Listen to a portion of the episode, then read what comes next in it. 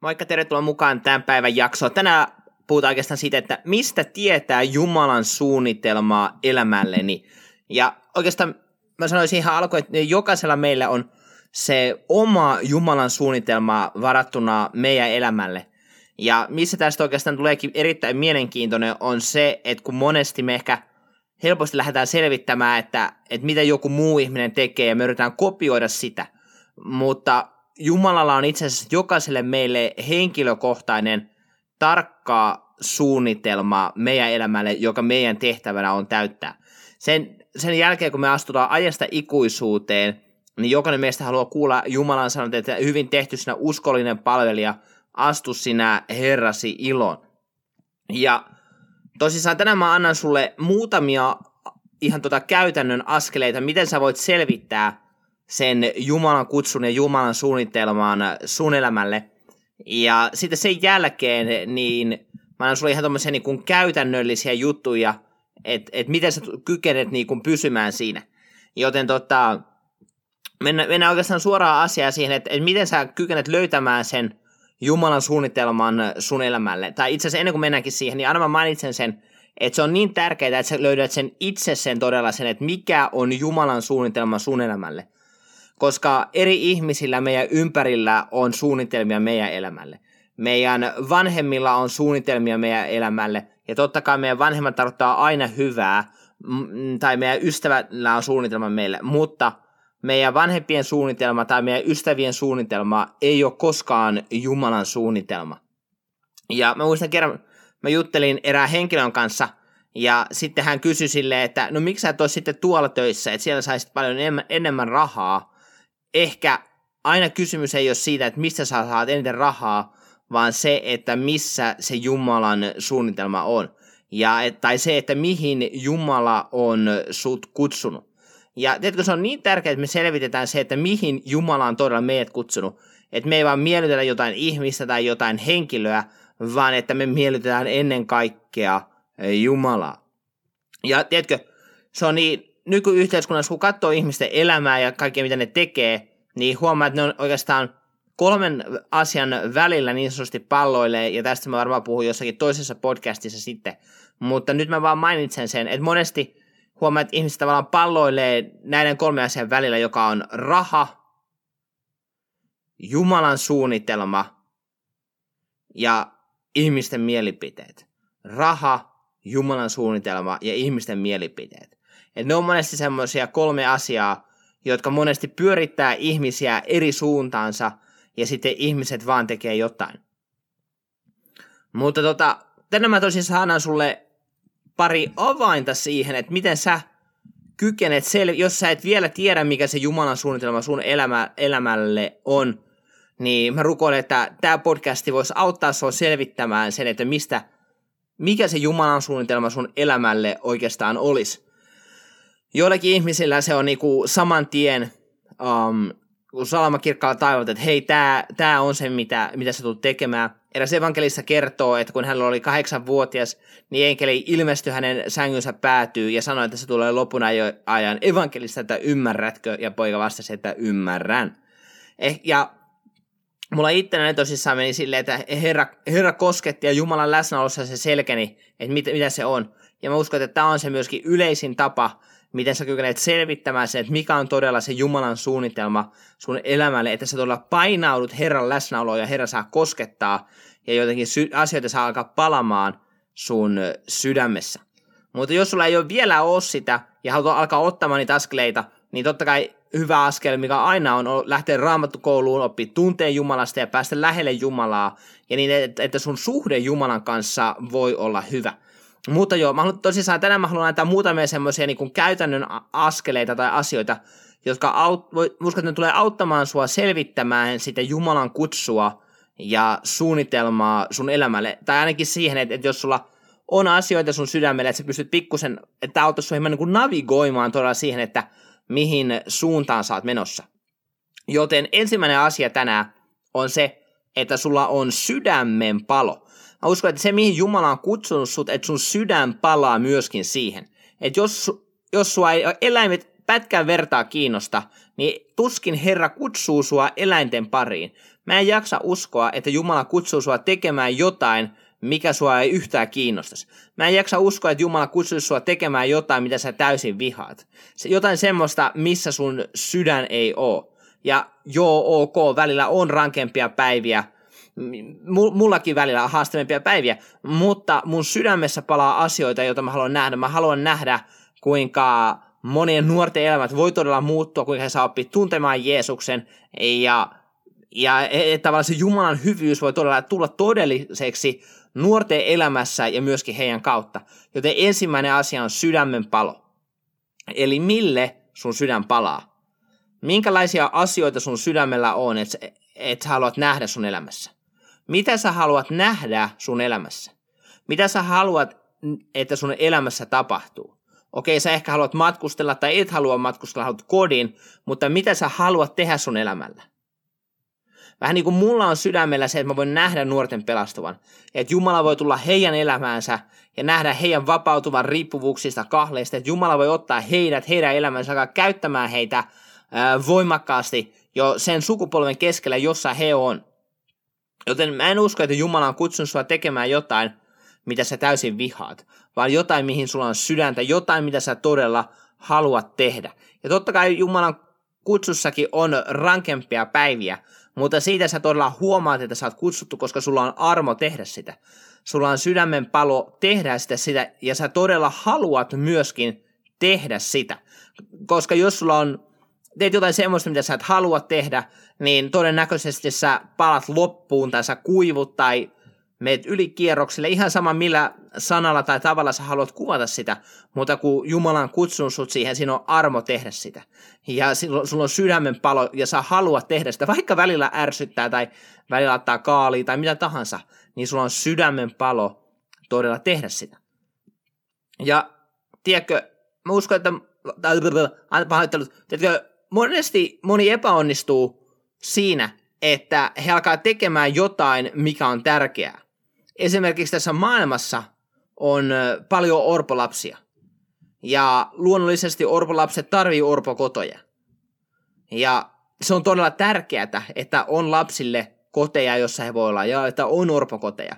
Mutta jos sun sydän ei pala sille asialle, niin älä juokse täysillä sen perään, vaan selvitä se, mitä Jumala on varannut sinulle. Niin että sä et tuhlaa sun aikaa tehdä jotakin turhaa, tehdä jotakin vähäpätöistä, vaan että sä voisit todella tehdä sitä, millä on merkitystä. Ja tosissaan, kuten mä tuossa aikaisemmin mainitsin, niin kaikista paras avain, jonka mä voin oikeastaan antaa sulle, on se, että sä painaudut Jumalan läsnäoloon. Ja että sä selvität sen, että minkä hän on varannut sulle ja mitä hän on varannut sun elämälle.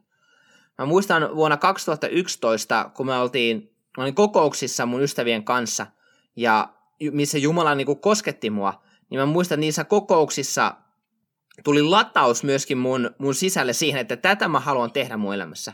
Näitä tällaisia asioita mä haluan nähdä mun elämässä. Ja mä muistan, että mun sydämestä niin sanotusti lähti huuto tätä ihmisjoukkoa kohtaan ja tätä asiaa kohtaan, että Jumala voisi käyttää mua ja Jumala voisi ohjata mua.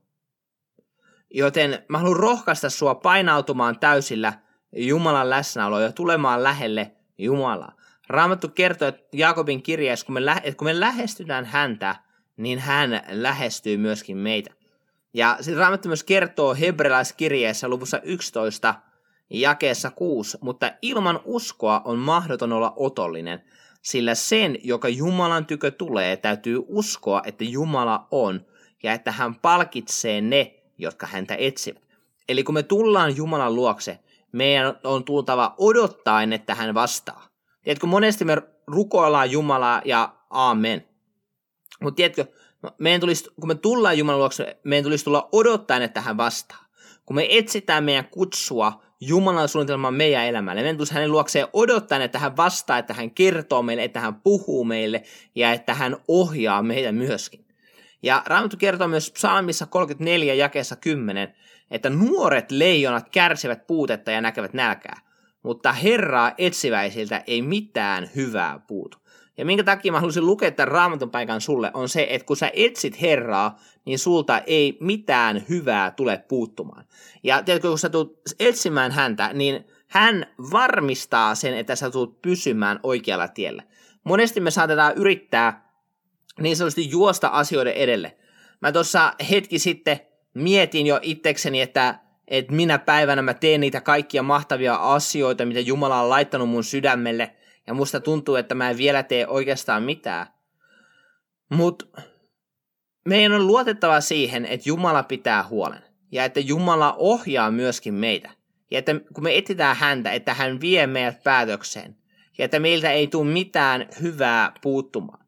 Me tehdään oma osamme ja Herra tekee oman osansa. Eli ensimmäinen asia, kun sä selvität sitä, että mikä on se Jumalan kutsu, mikä on se Jumalan suunnitelma sun elämälle, on se, että sulla täytyy olla se sydämen palo. Mikä on se asia, mille sun sydän palaa? Mikä on se asia, missä sä todella haluaisit nähdä muutoksen? Mitä on se, mitä sä todella haluaisit tehdä? Mikä on se asia, missä sä todella haluaisit Herran käyttävän sua? Ja toinen asia on se, että sä oot myöskin silloin voideltu, etkä ainoastaan hyvä. Kun sä oot siinä Jumalan kutsussa, siihen mihin Jumala on sut kutsunut, kun sä oot siinä, mihin Jumala on asettanut sut, niin sä oot voideltu, etkä sä oot ainoastaan hyvä, vaan että sulla on erityisesti voitelu. Sä et ole mikään ruosteinen rengas siinä paikalla, jota yritetään kivinkovin vääntää, vaan siinä on voitelu ja se on fressiä. Ja totta kai välillä on vaikeampia päiviä ja haastavimpia päiviä, mutta sä voit huomata, että siinä on semmoinen armo, siinä on voitelu, siinä on Jumalan käsi, siinä on Jumalan mielisuosio siinä, mitä sä teet. Koska kun sä teet sitä, mihin Jumala on sinut kutsunut, sinulla saattaa olla luonnollisia lahjoja siihen, mutta kun hän on kutsunut sinut johonkin tehtävään, niin silloin sinulla on myöskin voitelu ja armo siihen. Ja silloin sä et vaan pyristele sun omassa voimassa, vaan sä vastaanotat sen Jumalan armon ja Jumalan voitelun tehdä sen. Eli silloin kun sä oot siinä Jumalan suunnitelmassa, niin sulla on voitelu siihen, etkä sä ole ainoastaan hyvä. Eli nyt sä voit hetken aikaa myöskin miettiä se, että missä sulla on voitelu. Minkälaisessa asiassa on voitelu. Kun sä teet jotain, niin missä sä oot erityisen hyvä? Missä on semmoinen jumalallinen kyky, jumalallinen taito tehdä asioita? Mä luen sulle toisesta Mooseksen kirjasta pätkän. Se sanoo näin. Ja Herra puhui Moosekselle sanoen, katso, minä olen nimeltä kutsunut Besalelin Huurin pojan Juudan sukukunnasta. Ja minä olen täyttänyt hänet Jumalan hengellä, taidollisuudella, ymmärryksellä, tiedolla ja kaikkinaisella kätevyydellä, sommittelemaan taidokkaita teoksia ja valmistamaan niitä kullasta, hopeasta ja vaskesta, hiomaan ja kiinnittämään kiviä ja veistämään puuta, tekemään kaikkinaisia töitä. Ja katso, minä olen antanut hänelle apulaiseksi Oholiabin, Ahisamakin pojan, Daanin sukukunnasta, ja olen antanut kaikkien taidollisten sydämeen taidollisuuden tehdä kaikki, mitä minä olen sinun käskenyt teettää. Ilmestysmajaan, lain arkin, armoistuimen sen päälle, kaiken majan kaluston.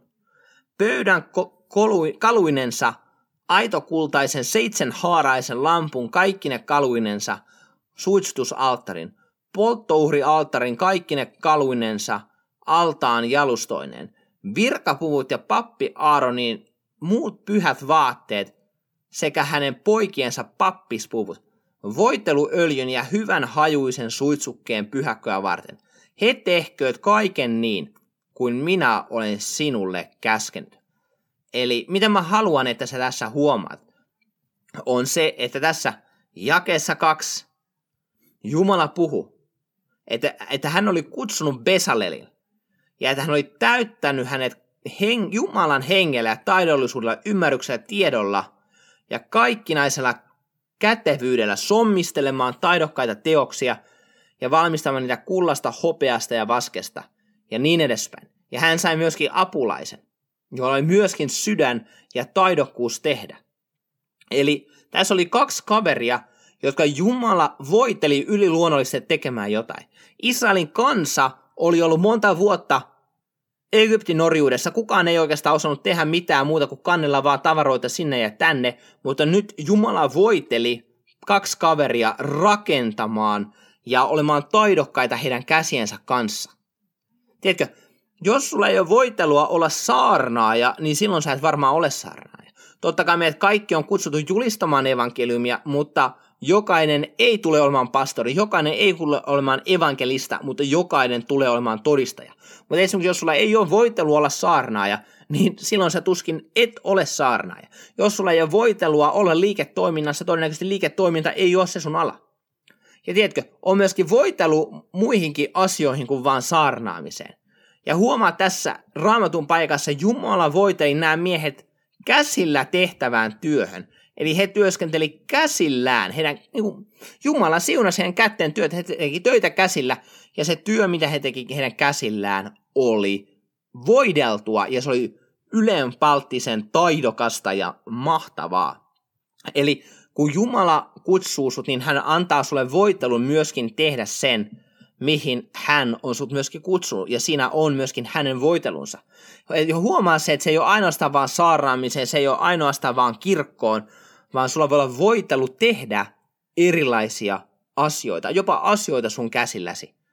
Ja kolmas asia on, että mistä sinä unelmoit? Mistä sinä unelmoit? Tämä menee aika lailla linjassa ton ensimmäisen kanssa, että sulla on se sydämen palo, että mihinkä perään sun sydän palaa, mutta mä haluaisin lisätä tämän kolmantena vielä tämän unelmoinnin erikseen, että sä voit huomata sen, että joskus, jos vaikka meidän sydän ei ihan täysin vielä palaa asioille, mutta meillä on jotain unelmia meidän sydämessä, jota me ei tavallaan ehkä anneta vielä todella palaa meidän sisällä. Joten mitä sä unelmoit? Ja tiedätkö, Jumala on voinut jo laittaa unelmia sun sydämeen. Ehkä unelmia sun sydämeen, asioita sun sydämeen, joita sä et todella anna vielä palaa tai anna vielä tulla esiin, koska susta tuntuu, että sä et vaan millään kykene tekemään näin. Mä muistan, meillä oli joskus raamattukoulussa, meillä oli sellainen tehtävä, missä piti kirjoittaa, että mitä sä koet, että Jumala on kutsunut sut tekemään. Ja mä juttelin erään henkilön kanssa, ja hänen oli vaikeuksia kirjoittaa tätä paperia. Ei sen takia, että hän ei olisi voinut kirjoittaa sitä paperia, että hän ei tiennyt mitä laittaa, vaan ihan sen takia, että ihmiset hänen ympärillä oli sanonut, että hän ei pysty siihen, hän ei koskaan tule kykenemään tekemään sitä. Ja jopa hänelle itselleen se tuntuu liian suurelta ja liian haastavalta. Mutta tiedätkö, mä muistan, kun mä luin sitä paperia, niin mä koin pyhän hengen, mä koin Jumalan läsnäolon siinä hänen paperissaan. Ja mä uskon, että se oli täysin Herrasta, mitä hän kirjoitti siihen, että Jumala on kutsunut hänet tekemään. Ja toinen kysymys, mikä ehkä saattaa auttaa sua selvittämään sitä, että mikä on Jumalan kutsu sun elämällä, on se, että jos sulla olisi miljardi sun tilillä, ja sä saisit tehdä ihan mitä sä haluaisit, niin mitä sä haluaisit tehdä? Jos sulla olisi miljardi sun tilillä, ja sä saisit sun elämässä tehdä ihan mitä sä haluaisit, niin mitä sä tekisit? Mitä sä tekisit sillä rahalla, mitä sä tekisit sun elämällä? Tai mistä sä haluat, että sut tullaan muistamaan? Raamattu kertoo Matteus 6.33, vaan etsikää ensin Jumalan valtakuntaa ja hänen vanhurskauttansa, niin myös kaikki tämä teille annetaan. Eli Raamattu kehottaa, että me ensin etsitään Jumalaa ja hänen valtakuntansa, hänen vanhurskauttaan. Ja sitten kaikki muu tulee meidän osaksi. Tai mikä on se syy, että kun sä heräät aamulla ylös ja teet, mitä sä teet? Minkä takia sä herät aamulla ja teet, mitä sä teet? Mikä on se syy, että sä herät? Jos sun syy on vaan selvitä tai pärjätä, niin silloin sun tulee löytää se, mitä sun sydän todella palaa. Tiedätkö, Jumala ei kutsunut sua vaan selviämään, Jumala ei vaan kutsunut sua pärjäämään, vaan Jumalalla on hyvä suunnitelma varattuna sun elämälle. Hänen suunnitelmat on tulevaisuuden ja toivon suunnitelmat sun varalle ja sun elämälle. Tiedätkö, Jumala haluaa käyttää sua. Hän on kutsunut sut, hän on valinnut sut, mutta sun on tehtävä myöskin se valinta, että Jumala, mä haluan olla sun käytössä. Käytä mua. Ja kun sen jälkeen, kun sä oot löytänyt sen ja tai selvittänyt sen, mitä Jumalalla on varattuna sun elämälle, niin se on tärkeää, että sä teet sen näyn selväksi. Että se näky on sulle selvä, että okei, tää on se, mihin Jumala on mut kutsunut. Raamattu sanoo Habakukin kirjassa luvussa 2, jakeessa 2 ja 3. Ja Herra vastasi minulle ja sanoi, kirjoita näky ja piirrä selvästi tauluihin niin, että sen voi juostessa lukea. Sillä näky odottaa vielä aikaansa, mutta se rientää määränsä päähän, eikä se petä. Jos se viipyy, odota sitä, sillä varmasti se toteutuu, eikä se myöhästy. Eli toisin sanoen laita itse, ensimmäinen asia, kun sä teet sun näyn selväksi, on se, että sä laitat itsellesi näyn selväksi. Eli nyt mä annan sulle oikeastaan, mä annoin sulle 3 asiaa, joilla sä kykenet selvittämään sitä Jumalan kutsua tai Jumalan suunnitelmaa sun elämälle. Ja ne oli oikeastaan, että sulla on se sydämen palo siihen, että sulla on voitelu siihen ja että sä unelmoit myöskin siitä. Ja nyt mä annan sulle 3 asiaa, että kun sä oot saanut selkeäksi sen, että mitä Herra on kutsunut sut tekemään, että miten sä kykenet täyttämään myöskin sen kutsun sun elämällä. Et ensimmäiseksi, että sä laitat selkeäksi itselle sen, että tää on se, mihin Jumala on mut kutsunut. Niin kuin tässä sanottiin, että kirjoita näky ja piirrä se selvästi tauluihin niin, että se voi juostessa lukea. Yksi hyvä tapa on se, että kirjoita vaikka paperille tai tee ihan itsellesi taulu ja tulosta se, että mihin Jumala on kutsunut sut ja laita se sun seinälle niin, että sä voit joka päivä nähdä sen, että tämän takia mä teen, mitä mä teen. Että sä et unohda sitä, että miksi sä teet, mitä sä teet. Et koska se on tosi tärkeää, että me ei menetetä sitä syytä, minkä takia me tehdään sitä, mitä me tehdään. Joten tee itsellesi selväksi, että tämä on se, mitä mä teen. Ja tämä on se suunta, mihin mä menen. Tämä on vähän sama asia, kun sä lähtisit matkustamaan Yhdysvaltoihin. Ja luonnollisesti Yhdysvaltoihin tulee matkata. Ja sit sä teet matkasuunnitelmia ja sä päätät, että ok, eka sä hyppäät junaa ja sit pääsee lentokentälle. Sä lennät eka Lontooseen ja sitten Lontoosta sä sitten lennät Yhdysvaltoihin. Hyvä, se on selvä suunnitelma. Mutta jos sä vaan päätät, että sä lähdet Yhdysvaltoihin, mutta sit sä et suunnittele yhtään, sulla ei ole mitään niinku ideaa, sulla ei ole niinku mitään karttaa, että miten sä meet sinne suuntaan. Ja aina me ei tarkkaan tiedetä, miten me mennään siihen suuntaan, mutta monesti meillä voi olla jotain askelia, mitä me voidaan tehdä kuitenkin. Esimerkiksi me voidaan lukea Raamattua, me voidaan ympäröidä itsemme oikeanlaisilla ihmisillä, me voidaan seurata uskon jättiläisiä, me voidaan seurata niitä, jotka tekee jo sitä, mitä me tehdään ja niin edespäin. Mutta mietipä tätä kolikon toinen puoli. Sanotaan, että jos sä lähtisit Yhdysvaltoihin ja sä et yhtään miettisi, sä et yhtään suunnittelisi, sä et yhtään valmistuisi ja sä lähdet liikkeelle, niin se voi olla erittäin vaikeaa.